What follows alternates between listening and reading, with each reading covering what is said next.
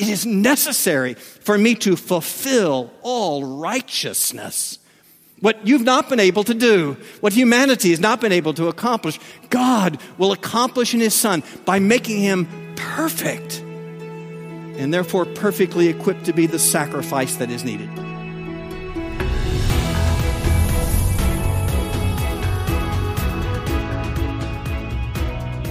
So glad you joined us for today's Unlimited Grace, the audio broadcast ministry of pastor and author Brian Chapell.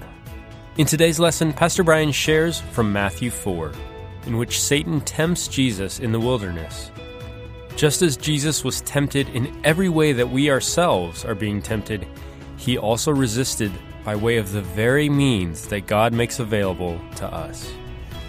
You can find this lesson and many others when you visit unlimitedgrace.com. And while you're there, look for Pastor Brian's book, Unlimited Grace. Dr. Chapell reminds us of the power and mercy of God's grace that motivates and inspires us to serve our Heavenly Father. Let's hear now from Dr. Brian Chapell as he shares the lesson, The Temptations of the King.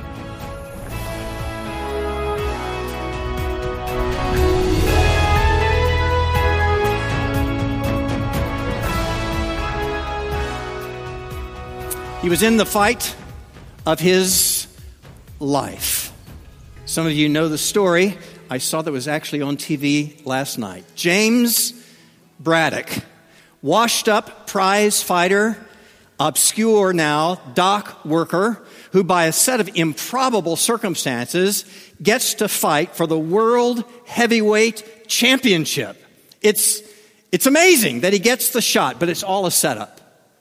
A setup by the managers of the opposing fighter. Because as great as it looks that the obscure James Braddock would be able to fight to gain riches for an impoverished family, to give hope to a nation that's in the middle of the Great Depression, where the underdog everyone hopes will win, there's just one little problem in the scheme. It is the huge opponent Max Baer, a vicious fighter who has already killed two men in the ring. James Braddock, to reclaim a world championship, has to fight Max Baer. It will not be a fair fight, and everybody knows it. And so, on the night of the fight, as Braddock is preparing with his managers in the locker room, everyone is nervous afraid of what is about to happen. And Braddock's wife enters the locker room. The managers try to stop her. No distraction now. We, we don't need tears. We don't need fear now. Go. And she looks at the managers and she withers them with a look. You get out of my way. I'm going to talk to my husband. And she goes to him and she locks her eyes on him. And the woman that we have learned through the movie has faced poverty and abuse much of her life, speaks to her husband. Maybe I understand some of what it means to fight. You just remember who you are. You're the bulldog of Bergen, the pride of New Jersey. You're everybody's hope and the kid's hero. But most of all, you are the champion of my heart, James Braddock. She reminds him of his purpose. He's everybody's hope. He's the one who's supposed to lead the nation, if not the children, out of hopelessness. But what really gives him strength is the knowledge that beyond the fight, perhaps even beyond the defeat, is the love of that one that will not bend. It's so much what is happening in this passage as you see the account that almost becomes fabled in our minds of Jesus facing the great temptation. In the movies, it's sometimes made extravagant, sometimes it's just made perverted. But what we are being told is that as Jesus was being tempted, not only was he being tempted in every way such as we ourselves are being tempted, But just as he was tempted in all those ways, he is resisting by the very means that God makes available to us, so that we recognize when we believe God's love must fail. He, he can't hold me through this fight. He can't hold me beyond my losing this fight. When we fear our temptations cannot be overcome or forgiven, God is saying, You just remember this. You are the champion of my heart. And everything that is written here is written to give us the strength of understanding His love that will not let us go. The love is on display as we begin to understand a sacrifice is being prepared for us in this passage. As we have gone through the various Old Testament passages, we recognize that in the Old Testament, the people of God, to be made right with God, they offered animal sacrifices. A lamb without blemish. A washed animal made right before God. Not because the animal was sufficient but because an object lesson was being taught. A life would be given for a life, the innocent for the guilty. And ultimately, that would come to fulfillment in the Lamb slain from the foundations of the world, as the book of Revelation says, when Jesus Christ himself would come. But he must be proven pure, made right. How does that happen? Not from obscurity, not isolation from the world's problems. Rather, he is tested for his purity, for his righteousness. And ultimately, it is that test that we are made to see. As the Father is not only washing the lamb, as any worshiper in the Old Testament would have to do when he brought his sacrifice, but the Father is actually scouring the sin of the world off of his Son that he might be the perfect sacrifice for all humanity so that we would understand the purpose. The Spirit actually begins to express it to us. In the very first words of verse 1, Jesus was led up by the Spirit into the wilderness. When I hear Jesus was led, I'm thinking of those words of Isaiah the prophet in the Old Testament. He was led as a sheep to be slaughtered. But in this case, it's not the Roman soldiers who come to my mind when I think of Jesus being led to slaughter. It's not Pilate the Roman governor. It's, it's not the Jewish leaders. It's not even the disciples who betrayed Jesus. It's the Spirit who led Jesus into the wilderness for this temptation. The Gospel of Mark, the very next Gospel after Matthew, even makes it more explicit. That tells us just after Jesus was baptized and that voice came from heaven that says, This is my Son in whom I am well pleased. We are told immediately the Holy Spirit drove him into the desert to be tested of Satan. Drove him into the, it's not a limousine that he's driving. This is the language of herding. As a sheep to be slaughtered, he is driven by the Holy Spirit in the desert because he has to be tested. It's what Jesus himself would say to John the Baptist. It is necessary for me to fulfill all righteousness. What you've not been able to do, what humanity has not been able to accomplish, God will accomplish in His Son by making Him perfect and therefore perfectly equipped to be the sacrifice that is needed. It is not Satan ultimately that drives Jesus in the desert. We, we know from Jesus' own words. Do you remember? When Jesus ultimately stands at the end of his earthly ministry before Pilate and will not answer in a way to defend himself from the crucifixion, Pilate says to Jesus, Will you not speak to me? Do you not know I have the authority to release you or to crucify you? And Jesus says to Pilate, You would have no authority whatsoever were not it given to you by the one above. It is God who takes Jesus on this journey. And he does it for a very specific purpose to make clear to us the Spirit's provision for us.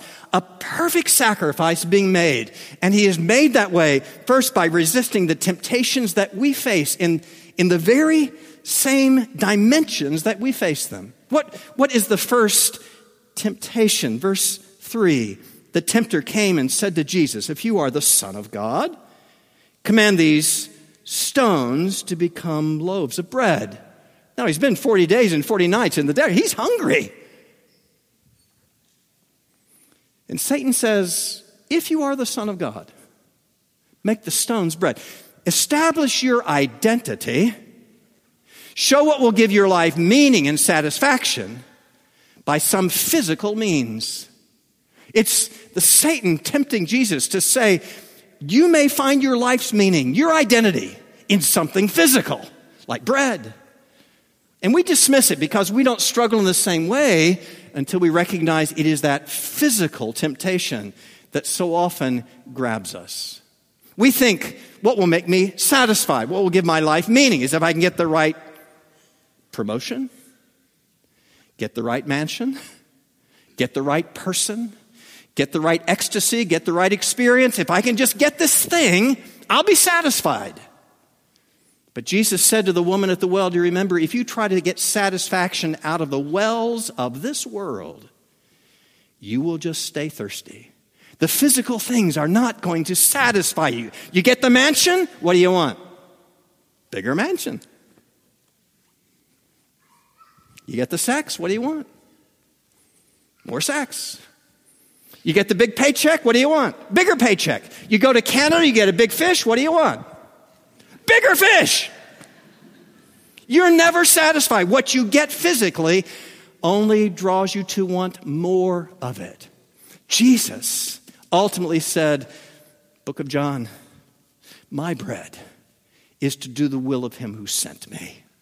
That when it's all said and done, what ultimately will give your heart satisfaction is not what you've accumulated, not what you've experienced, but the profound understanding I lived for my Lord.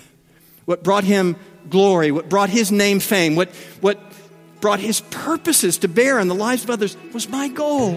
And I was willing to live for him rather than live for some physical experience. You're listening to Unlimited Grace, the audio broadcast ministry of pastor and author Brian Chapell. Change, real change, is, is hard. In fact, some people would claim that no change is really possible. But the truth is, it is possible.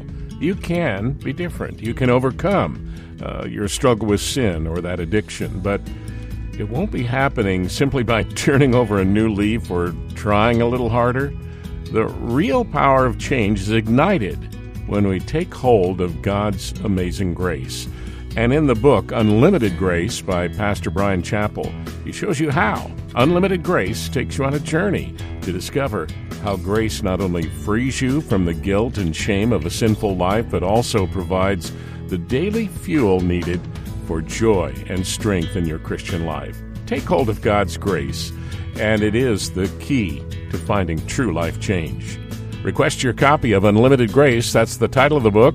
When you go online to unlimitedgrace.com, and the web address again, unlimitedgrace.com. And now, more from Brian Chapell on today's Unlimited Grace.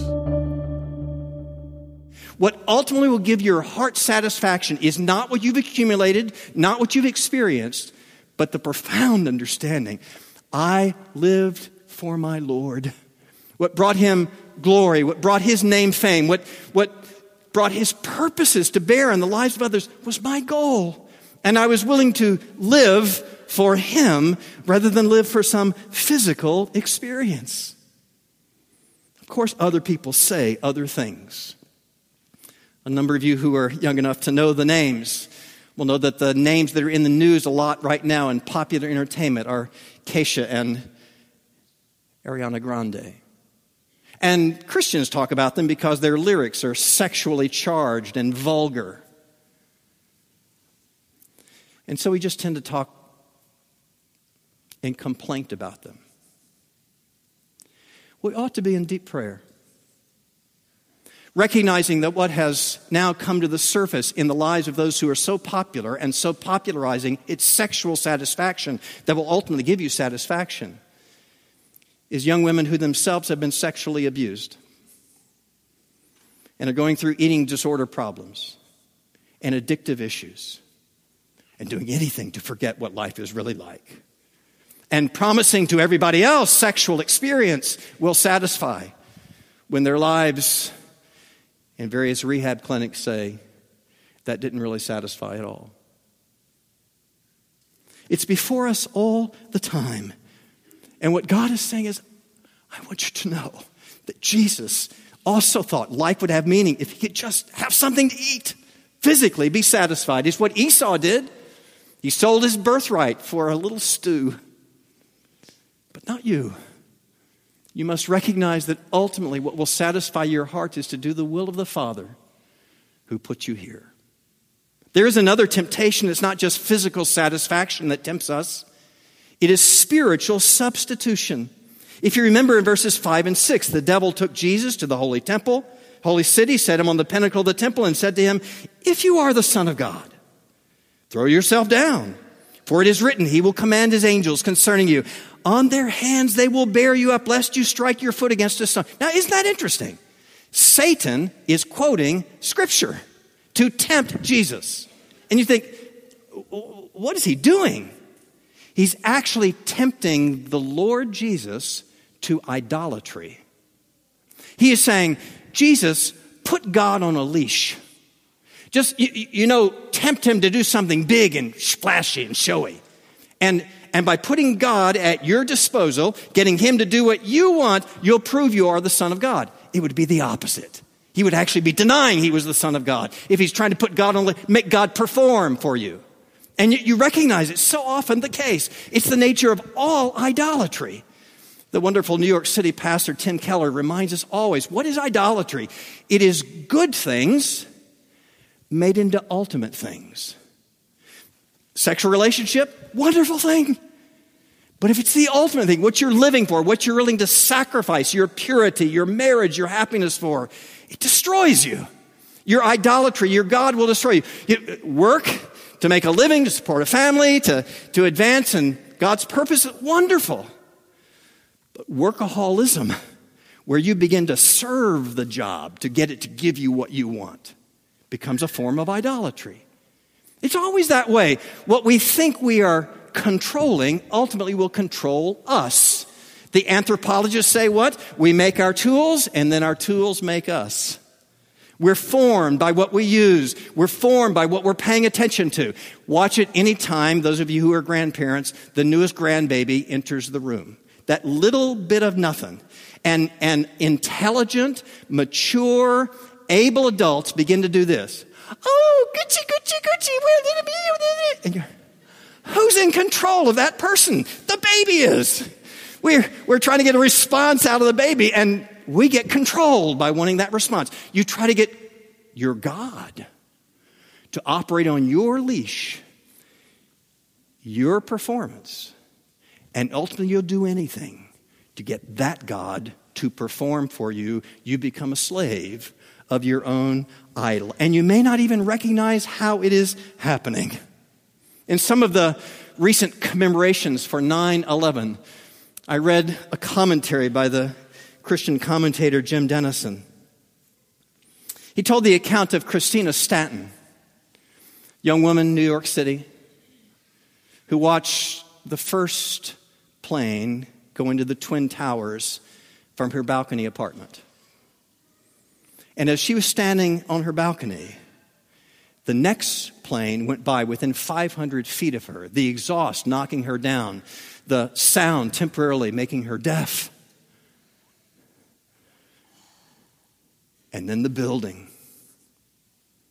And as the buildings began to fall, she and her husband ran to the ground floor to try to escape the destruction that was so close. But as they were running through the streets, as oxygen is being taken out of the air by the debris falling from the sky, they both began to fall to the ground. She said to her husband, Are we going to die? And his response was to begin reciting the Lord's Prayer Our Father, which art in heaven, hallowed be thy name. She was honest about what he was doing when she wrote about it later. Before 9 11, I would call myself somebody who went to church on Sundays, but really hadn't internalized the Bible, internalized who Jesus said he was, who I am in him. When the attacks happened, I learned I don't have control over God. The Bible was not saying you just say the right words and God will do what you want. You work hard and God will give you prospering like you never knew. That's what I believed. That the Bible was something like a rabbit's foot. You just rub it like Satan wants you to and get what you want. Like you would do an idol or a genie in a bottle. That's not God. She said, I finally began to understand that what Christians do is submit every day to the power of the Holy Spirit. Instead of trying to get God to do my will, to seek God's glory over my own and living for heaven on earth, which is actually what her husband was praying. Lord, do your will on earth as it is in heaven. That's what the Lord's prayer was. That I would be submitting my will to the Lord, not getting God to dance to my tune. That would be an idol. That is not God. Such a prayer, if that's all we're doing, reciting the Lord's Prayer like an incantation, reading the Bible to get enough brownie points with God that He'll do what we want. Such a prayer is not magic. It's not a superstitious chant to get God to perform our will for our desires as any good idol should. Ultimately, she wrote, I recognize prayer is placing God on the throne of my heart and seeking His will for my life. Such a different perspective. It's what Jesus was willing to say when he said, My bread is to do the will of Him who sent me. My heart wants to honor my Father. I'm not putting Him on a leash. I set my face like a flint to Jerusalem to fulfill His will, knowing the cross awaits me there. Because it's His will, ultimately, that He is being called to glorify. Hello, friends. This is Pastor Brian. Thank you so much for listening today. I know that right now there are many within the sound of my voice who may be suffering under serious trials. Maybe your trial is a physical illness, or maybe it's a mental or emotional trial from loss or fear or anger that afflicts you with depression or anxiety. Whatever it is, God sees, God hears, and God knows. So, right now, I'm going to pray for you. And we're going to trust God to do a work in your mind, your heart, and your body by the power of His Holy Spirit. Heavenly Father, when your Son was on this earth, He pointed to the flowers of the field and said that you make them beautiful even when they do not last very long. He reminded us that you care for the birds of the air, even though they cannot care for themselves, and that you love us far more than they. And the greatest evidence of your wisdom, power, and love is that you sent Jesus to live and die for each of us. Father, if you care so much for the flowers of the field, the birds of the air, and the eternity of our souls, please let us rest in the assurance of your holy, wise, and powerful will for what is best in our lives. We know the will of God will never take us where the grace of God will not keep us. So heal, strengthen, and forgive as you know is best. Then we will be truly blessed and find the rest of mind, body, and heart that you promise for all who love you. We pray this. In Jesus' name, Amen.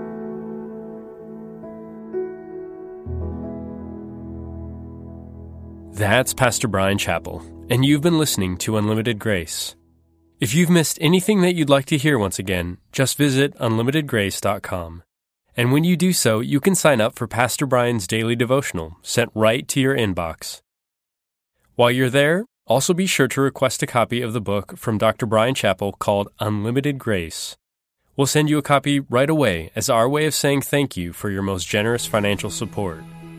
Once again, go to unlimitedgrace.com or you can give by calling 844 41 Grace. That's 844 414 7223. Please be sure to join us next time as once again we endeavor to put Christ at the center of our efforts so that lives might be transformed by His unlimited grace. This ministry is brought to you by Unlimited Grace Media and continues to be made possible with your generous financial support.